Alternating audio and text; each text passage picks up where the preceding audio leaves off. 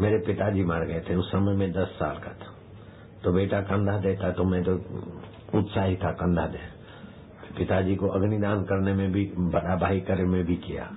देखा कि इतना पिता जिसके चरण चप भी करते बबुक बबुक आखिर अपना भी तो यह हाल होगा। लेकिन अपन इतने बड़े हो जाएँगे, फिर मरेंगे कोई गारंटी नहीं, कल मर जाए तो।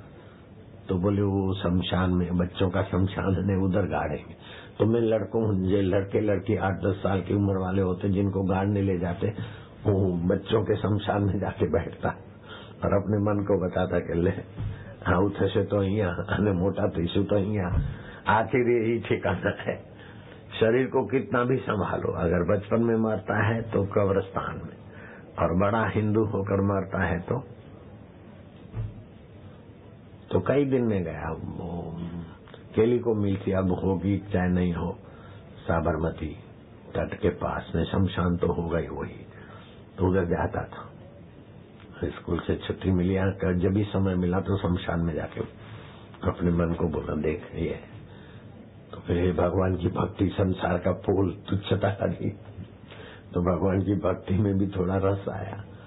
फिर क्या क्या हुआ वो तो वर्णन नहीं कर पाएँगे, अभी मुझे उड़ान भरनी है।